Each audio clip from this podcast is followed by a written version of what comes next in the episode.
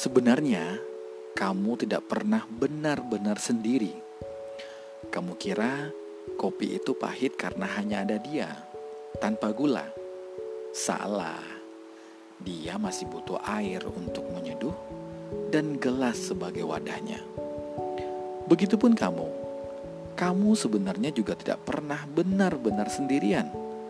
Walau ruangmu kosong, hatimu lengang sesaat, dan tak tahu mesti berbuat apa. Setidaknya masih ada doa-doa tulus yang membersamaimu dari orang-orang terkasih atau bahkan dari orang-orang yang tidak kamu sangka. Dan yang pasti, selalu ada Tuhan yang senantiasa mengasihi hamba-hambanya. Jadi, kamu tidak perlu takut ketika benar-benar sendirian.